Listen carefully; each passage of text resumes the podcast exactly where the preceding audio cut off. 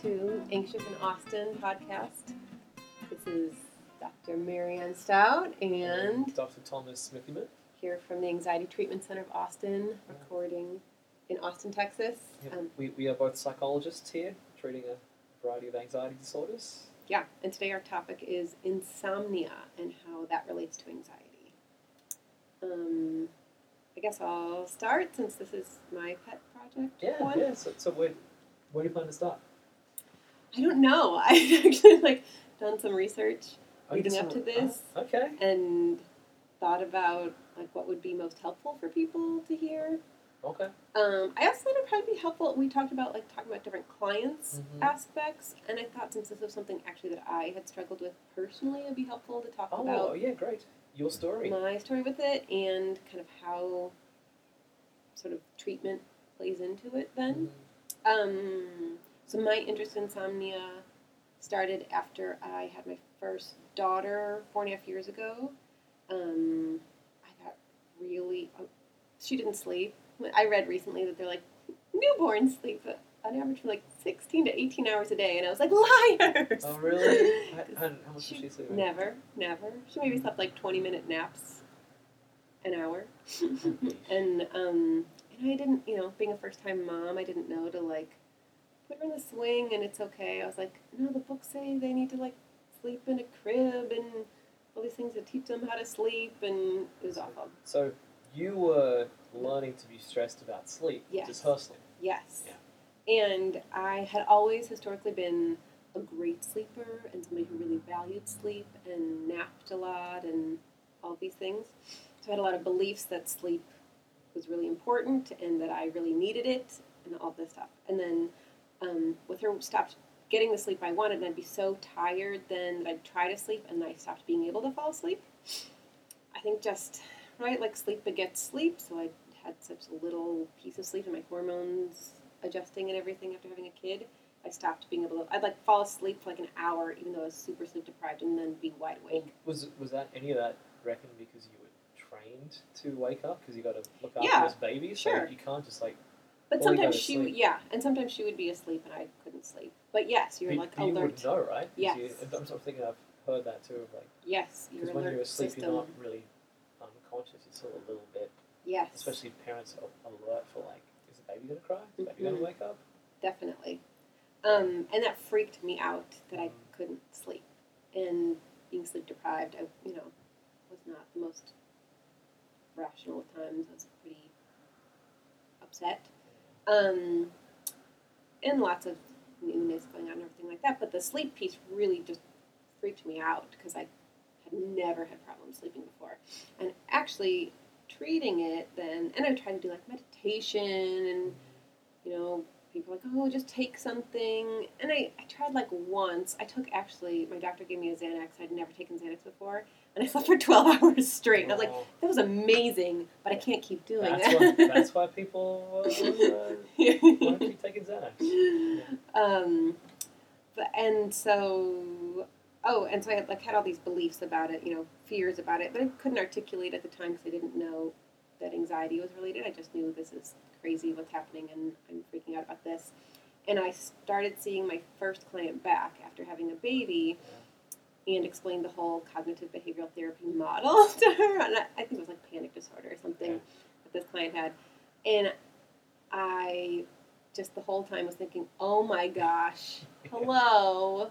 Like, this is exactly you. Like, you are doing all of these things. Like, this is. Wait, wait, you're you're a human also. I know. You have the same human brain the rest of us have. I just Yeah. didn't know, like, oh, this is anxiety. I just don't, I don't think I even Uh-huh. thought about what it was. I just was having a hard time and Uh, didn't think rationally much. and and because and this is small background, you were fairly new to being a person who experiences Yes. anxiety. Yes, because I personally hadn't struggled with much anxiety. I mean, you know, like speech anxiety and performance anxiety before an interview and things like that. Like Yeah. things were, mo- eh, I, mean, I did have we've talked about before, like shark phobia, but I'm not a marine biologist or anything, so Yeah. that doesn't interfere with my life much. Um, so it was a real aha moment to talk to somebody about how anxiety works and to realize, oh, this is what I'm struggling with. And it really turned things around because I could start to do the identifying what my anxious thoughts were, what the catastrophe was, what anxiety was predicting, what the fear was. Um, and I read then a lot about, I mean, I've been doing reading about it, but I read a lot about like sleep hygiene. And so Uh-huh. those are some just like pieces that you can do that help anybody in, you know, behaviorally training our, our brains to get ready for sleep and to fall asleep better. And, We'll, we'll um, have to talk more about yes, sleep that's a hygiene big more, one 'cause for so- everybody. Sounds like having a shower before bed. Could be, It's but not. no. Yeah. Um, and um, also what my negative thoughts were and what the behaviors I was doing to make it worse. And so started first identifying thoughts, um, working to challenge and change thoughts, working to cope with thoughts, and then I started doing a lot of imaginal exposure about thoughts, so leaning into thoughts Okay. um, and changing yeah my behaviors around sleep, and it improved drastically, Yeah. pretty quickly. And then I did have some like relapse, which really freaked me out, and that then started making me think about like metacognition or thoughts about thoughts. Ah, okay. Um, because I was like, oh no, I thought I had this beat. Why is this coming back? And then started realizing, oh, if I'm my whole goal is thinking that I need to get rid of this and never have it come back, I'm just anxiety, inviting anxiety in on another level. So started thinking about changing my perspective of myself as a sleeper, right? And um, yeah, so that's kind of where I started with this. And now I'm definitely a different sleeper than I used to be, but it, that doesn't upset me. I definitely have nights, I think, just like anybody does, that are more difficult than others. Um, but even when I do, it just doesn't last very long. It doesn't bother me in the same way that this really bothered me. So things have changed. And I hear this a lot when I have clients who come in with insomnia, right? They come in really freaked out that they're not sleeping, and a humongous piece of it. So um, I looked up a lot of like just basic research on it that most people, right, like so the average population, especially as we get older, we are supposed to get less sleep. Our bodies need less sleep. Mm-hmm. Most people get less than seven and a half hours of sleep a night, most adults. Most adults less than seven and a half Yes. hours a night. Mhm. Um, and 20% of the population gets um, less than six hours a night. Just that their bodies don't need the same, right? And so all this Uh-huh. research, I think what is harmful sometimes is there's so much research on the sleep, how important sleep is, Okay. Yeah. and so that is a huge piece then is the suffering that people have and the beliefs that people have about sleep. And that if I don't get eight hours of sleep, it's all gonna go to hell in a handbasket. Totally. I could see that being that being one of the big the big beliefs, like the danger of not enough sleep, how much benefit there is to the right amount of sleep, Mm-hmm. which sets up a system that's not useful to calming down into sleep. Sure, because Yeah. a lot of the definition with insomnia is not people who get like that that group of people who get six hours of, or less of sleep a night are not necessarily people who struggle with insomnia. Yeah. It's the belief suffering that comes along with Oh, shoot, Okay, so it's not the amount of sleep; it's the amount of suffering it. Mm-hmm. that That really that defines, defines the it. difference Mhm. between it. Sure. Gotcha. Yeah, because it's the distress impairment part, right? Mm-hmm. And Yes. This, this is true for, I feel like it's, I know it's true for pretty much all the stuff that we work on here. It's not so much the Yeah. experience of something, it's the distress and impairment, like s- even DSM diagnosis wise. Definitely. Right. But It's that's like what you we have, a- tell you have a natural human thing, only it's stronger Bothering you. or it's impairing you more, or you're getting more upset about it. I think of it all the time of when we talk with people about OCD that it's not the intrusive thoughts or the weirdness of the thoughts Yeah. that's the problem. It's how you the meaning making you do with Yeah, those it's, thoughts it's a reaction to them. because everybody has weird intrusive thoughts, Mhm. but people with OCD think those thoughts mean It something, means something bad about them or the Mhm. future. Or, yeah. whereas people who just have weird thoughts think like hmm, weird thought. Move on. So it's kind of, so in some ways the same way for Very for- similar. for insomnia. So you may get other people who are getting like an average amount of sleep that are still Sure. insomniacs. Yes. Is it is that it is that the term you That use? is, that's a term that in Insomniacs? CBTI, CBT for insomnia, they call them insomniacs. So Oh really? I'm not sure that yeah, that's. 'cause I was like, I, It I, sounds like a terrible yeah. phrase. I don't know. I don't know I- if I- there's as much Yeah, stigma I, I, haven't associated heard with that insomnia. phrase for a long time. right? yeah. so, um, Okay. yeah. Um, Well, that's good, good to know. So you can say insomniac. I think. I think. Cool. Or at least like Greg Jacobs, who's sort of the father of CBTI, says Uh-huh. it's on yes. um, and so yeah, So, it's so yeah, so, so the amount of sleep, not the problem like people have naturally have a variation of the amount of sleep. they need. Yeah, Mhm. and the issue is if you start insisting upon a certain amount of sleep or freaking out, don't get a certain amount of sleep. That's what Creates causes the all suffering. this this suffering.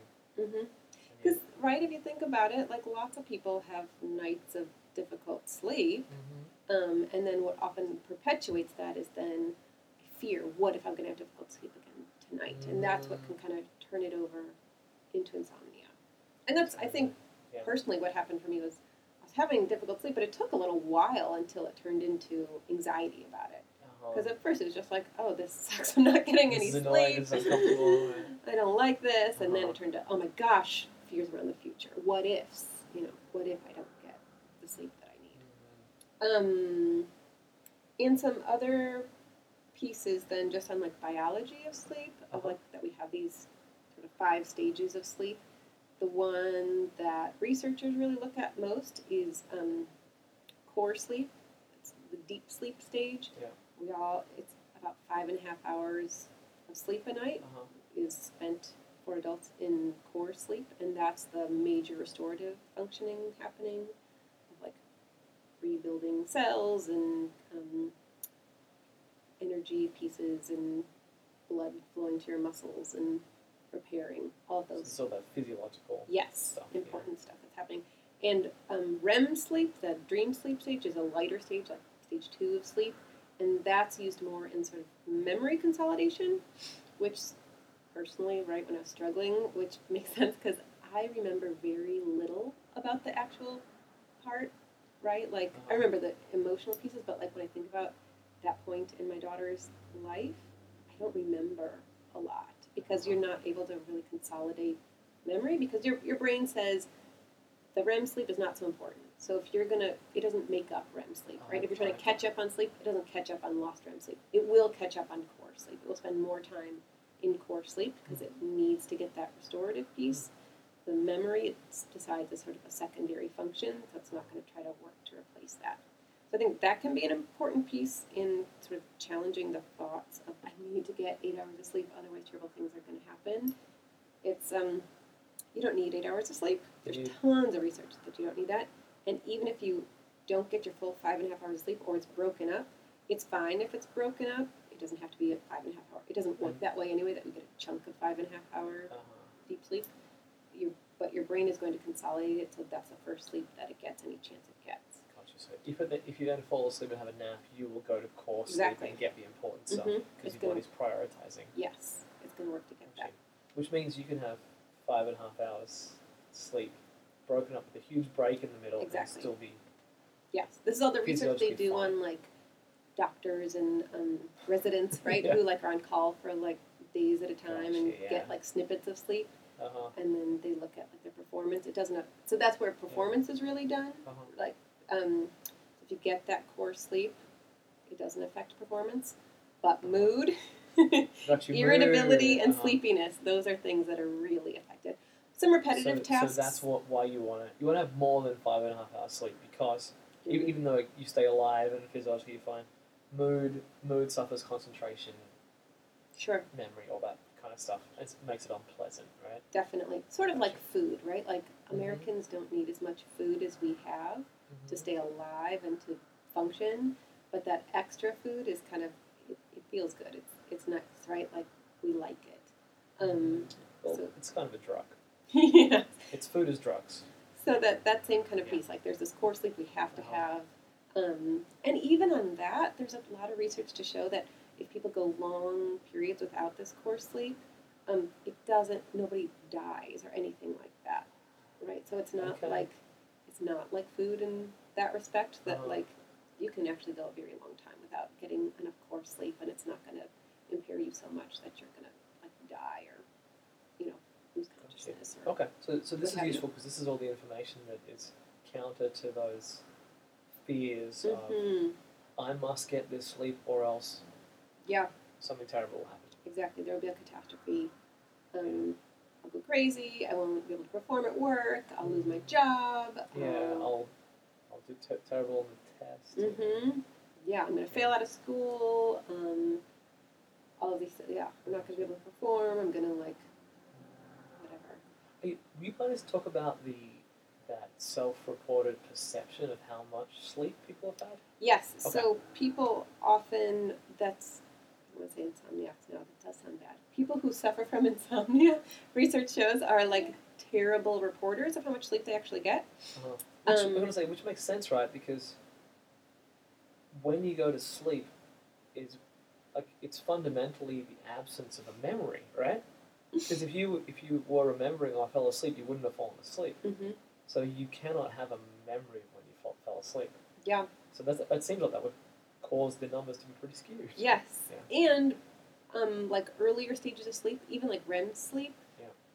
it you don't feel totally asleep. You feel kind of Totally. asleep, but you're still like getting like consolidating memory and, and Mhm. getting you are It's- asleep. You still are have sort of doing those sleep state. yes. You know, I've had that a bunch of times where I've been lying there going, oh, you know, I have not been sleeping, and then I actually do wake up, and I was like, oh, it didn't feel like I was sleeping, but Mhm. I actually was asleep now, and I'm awake, I can tell the difference. Yeah. So- So, those first couple of stages feel different. Yes, research repo- reports that, yeah, people who struggle with insomnia are very bad at knowing how much sleep they're actually getting. So I did, I did see, um, there was one study that was like a, it took 14 different studies on, on the, like how much sleep people were sleeping versus what they're reporting. and they found, I guess there was an average difference of 35 minutes between uh, just regular sleepers and people with insomnia. So it was only 35 minutes total Yeah. difference. That's not huge. Yeah. Sure. Sure, that's what it said. Yeah, there's a 35 minute difference. And the, the thing I was looking at was likening it to being uh, like anorexia, where you might look at your body in the mirror and say, oh, I'm, I am fat, but you're actually not. Mm-hmm. This idea of like you might look at your sleep with all the sort of the thought parts that make it hard to judge sleep, but the problem is the skewed perception of like, oh, I didn't sleep very well, even though you did. Mm-hmm. Yeah. No. All kinds of pieces that yeah add to the suffering and struggle of beliefs about sleep. Um. hmm. we- Maybe I want to talk a bit about sleep hygiene. Yeah, that's the, okay. I think because sleep hygiene is like super important. I mean, there's there's stuff about it out in the world, but we should probably at least talk about what it what it is. Yeah. So Yeah. it's kind That of it's not brushing your teeth before bed. it's making it a your brain um, prepare for sleep um, and so right our brains really like consistency they like to know what to expect Mm-hmm. and so if you set um, there's a lot of research Mm. Mm, So routines, right? Yes, Yeah. there's a lot of research on um, like children who have a bedtime routine versus children who don't um, fall asleep much faster. Oh, interesting. Yeah, Okay. so, because our brains just really like to know that they can predict this and, like, oh, this means this is happening, right? Like, I Uh-huh. can predict that this is going to happen. oh, if this happens, then I know that I'll be sleeping in Mm-hmm. thirty minutes or whatever. I can start to shut myself down a bit. 'Cause I don't want to stay alert because I, this isn't the time to stay alert. Yeah. It's like cues for that. So, um, just going to go off the top of my head for a lot of these. Um, trying to get exercise earlier in the day, they say um, at the minimum, like not two hours before bed. Uh-huh.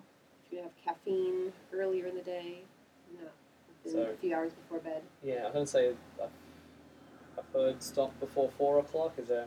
But it just Any thoughts on that? depends on like what your bedtime is, right? And That's different true, people metabolize caffeine at different rates. Yeah, that's true. So I do know Hours. that it takes. I I think that the if I recall right, the half life of caffeine is thirteen hours. Mm. So stay it stays in your system a lot longer. than you Yes. expect. um so a consistent bedtime and a consistent wake time because again our bodies really like routine. Um I always tell people that um, if you got to choose one of the two, choose waking up at the same time. it's going to force you to go to bed at the yeah, same time because then. if, if you wake up, if you stay up late, if you wake up at the time you, you set for yourself, Mhm. you were going to be feeling tired. You're going to be motivated to go to sleep at Mhm. the, the right time the next night. Yeah, it's the Yeah. harder of the two for sure. Well, I just think though too, if you're trying to change your sleep schedule, you can set an alarm and get up. Like you can force wakefulness out of sleep. Yeah. Better than you can force sleepiness, like sleep out of wakefulness. sure. You know, and this is this is based a lot on my time zone traveling. Oh, but, you know, kind of with the system for like how to how to survive in various you know. Like Yeah. Changing from Australia to Well, that is where they US. do a lot of the research for this comes from is like, you know, that we do have these internal clocks in our mind of like when, how much sleep we need and when to fall asleep and when to wake up. And so things like jet lag play into a lot. Yeah. yeah. Uh-huh. Um, having a consistent bedtime routine is helpful, right? Like brushing your teeth or taking a shower or whatever it might be. But I'm going to kind of do these five steps before I go to bed. any, any sense of what's a good length of time for a routine? And this is not what we research. I'm just Yeah. curious to, uh, uh, if, if you have a sense for this stuff. I mean, I don't think it has to be super long, but enough to give your brain the signal that like, oh, I'm starting to shut down and go to bed. So it could be like 20 minutes, Okay. something like that. But it, it just depends. Because I, I, I tell people think of it as being like a 30 minute kind of wind down. hmm For sure. Um. Not not a wine, a wind down. Because if you have alcohol, alcohol Yeah. messes with right. It makes you initially sleepy, but then it wakes you up. Um. What other things? Um, avoid caffeine. Lights? Alcohol. Uh, yes, yeah. turn down the lights before you're going to bed. Um, avoid bright light the last hour when you go to bed. And that's why a lot of the newer research will say, like, shut down iPads and TV and all that good stuff because the blue light is too Mhm. bright and um, kind of mimics sunlight in a way to keep Yeah, mm-hmm. mm, you awake the- the sunlight, yeah. mm, later. So, Because moonlight doesn't have the blue light. no, so reading like an old school book is helpful. Or those Mm-hmm. Or an um, old school Kindle. Kindles, yeah, those yeah, are the old helpful. school They don't have Kindles that aren't same backlit. light. Mm-hmm. Um, routines. Oh, for this isn't necessarily a sleep hygiene, but it's a trick that's helpful for people with insomnia. Yeah. Is put your clock under your bed, or at least turn it around, because that piece of waking up and checking the clock serves So to it stops, right like stops the threat monitoring, right? Yes, because it becomes activating. That's a whole problem with what why these thoughts are so difficult. Because right, like they are getting your sympathetic nervous system going. Yeah. And that's the opposite of what you need. You're trying to wind down and be calmer. Soothe. But when you get your anxiety going, right, that's your fight or flight response going. It's Yeah. waking you up. Mhm. And so when I'm thinking of my anxious thoughts, it's hard to be calm and sleepy. And that same thing that people often will look at their clock in the middle of the night and think, "Oh, I only have four more hours of sleep, I better fall asleep. And that's not a relaxing thought. yeah. so setting your alarm and then Yeah. putting your alarm clock under your bed or avoiding somehow covering up clocks. Lucky, so you can't look and see the, the time. Mm-hmm. Peace, yeah. Yeah. Cool. Um, okay. Avoiding naps during the day because naps rob you of nighttime sleep. hmm um, especially for those who have difficulty with consolidated sleep, who do lots of waking during the night, right? Naps can really mess with that piece. Um, Yeah, and I can see that that would be an e- instinct. Oh, I didn't sleep enough. I better have a yes. nap to get the sleep I need. But then having the nap Is a stops you from being able behavior. to sleep well the- the Mhm. next night. I'm not tired enough. Yeah. Yeah. Um, The oh, naps, Yeah. and then getting more into like behaviors, but which are influenced by sleeping. In that very same vein of napping, sleeping pills, right? Like they Uh-huh. seem like they are going to be a helpful way, but research shows that they are have a high addiction potential. Mm, um, even if they're not physiological addicting, can be um, psychologically addicting. Mm, Totally. 'Cause- Um, be- because you'll take them and you might sleep okay, and then you're like, oh, thank God I took that sleeping Mhm. pill. Otherwise, I wouldn't have been able to sleep. And so now the sleeping pill's got the exactly. It's it's the one with the power. Yes. And for other things like Xanax, right, it does have a high addiction potential and um, tolerance for it increases with like Benadryl and things like that, even you have a tolerance grow for it. So it doesn't work. You need more to achieve the same effect. Um, so they're actually not, and all the research shows that there's, They don't work, they don't right? work. They don't work. hmm Yeah. They might work a couple times, but yeah, they're not effective for a long yeah, term they're not effective for people with long term sleeping problems. Um, um, um, um, um, trying to think of other pieces. Of, of of sleep hygiene or Oh. Well, things to address. So, um, I'm curious for you, Mm-hmm. when you've had clients who struggle to sleep, what are some of their like negative sleep thoughts or anxious thoughts about sleep? um, yeah, so I think they are the. Um, so I think they are um, thoughts about performance the next day, thoughts about calculating how many hours of sleep I've gotten and how, how that's going to, uh, like whether that's enough or not. Mm-hmm. um, yeah, examining the impact of it. Like, um, how yeah, how groggy they're going to be, wh- whether they should be doing whatever activity or t- whether they should cancel the activities Mm-hmm. in order to, you know, because The how can I go to performance work isn't if I gonna be miss good, sleep, sleep? yes. You know, it's a big part of it. Um, I mean, I think I don't know what what, what else are you thinking of? I'd say definitely those, and then I think there's like the long term impact. Like this can't happen again. I have to get a nap because if I don't get enough Yeah. sleep, I'm gonna go crazy, or I'll Um, you know never sleep again, or I, I, and I have had the since we're in anxiety clinic too. The I'm gonna be so much more anxious. mm-hmm, The less I sleep, the more anxious I get. mm-hmm. And so now I'm anxious, thinking about how I need to sleep so I'm not going to be anxious. You know? Sure. yeah, that's going to Locks interfere you with into my my mental health. I've also had people like this is going to be really bad for me physiologically. Or I might look bad, hmm right? Like, like, like the oh, people are going to be able to tell that I'm, I'm like tired or I have bags under my eyes or, you know, which e- either is a judgment of them think I'm less healthy or they're going to know some- I have anxiety or you know. Yeah, people can people see it on me. I'm not going to be able to mask it. Mm-hmm. Yep. hmm For sure. I think I've had lots. Okay, well then let's let's stop here.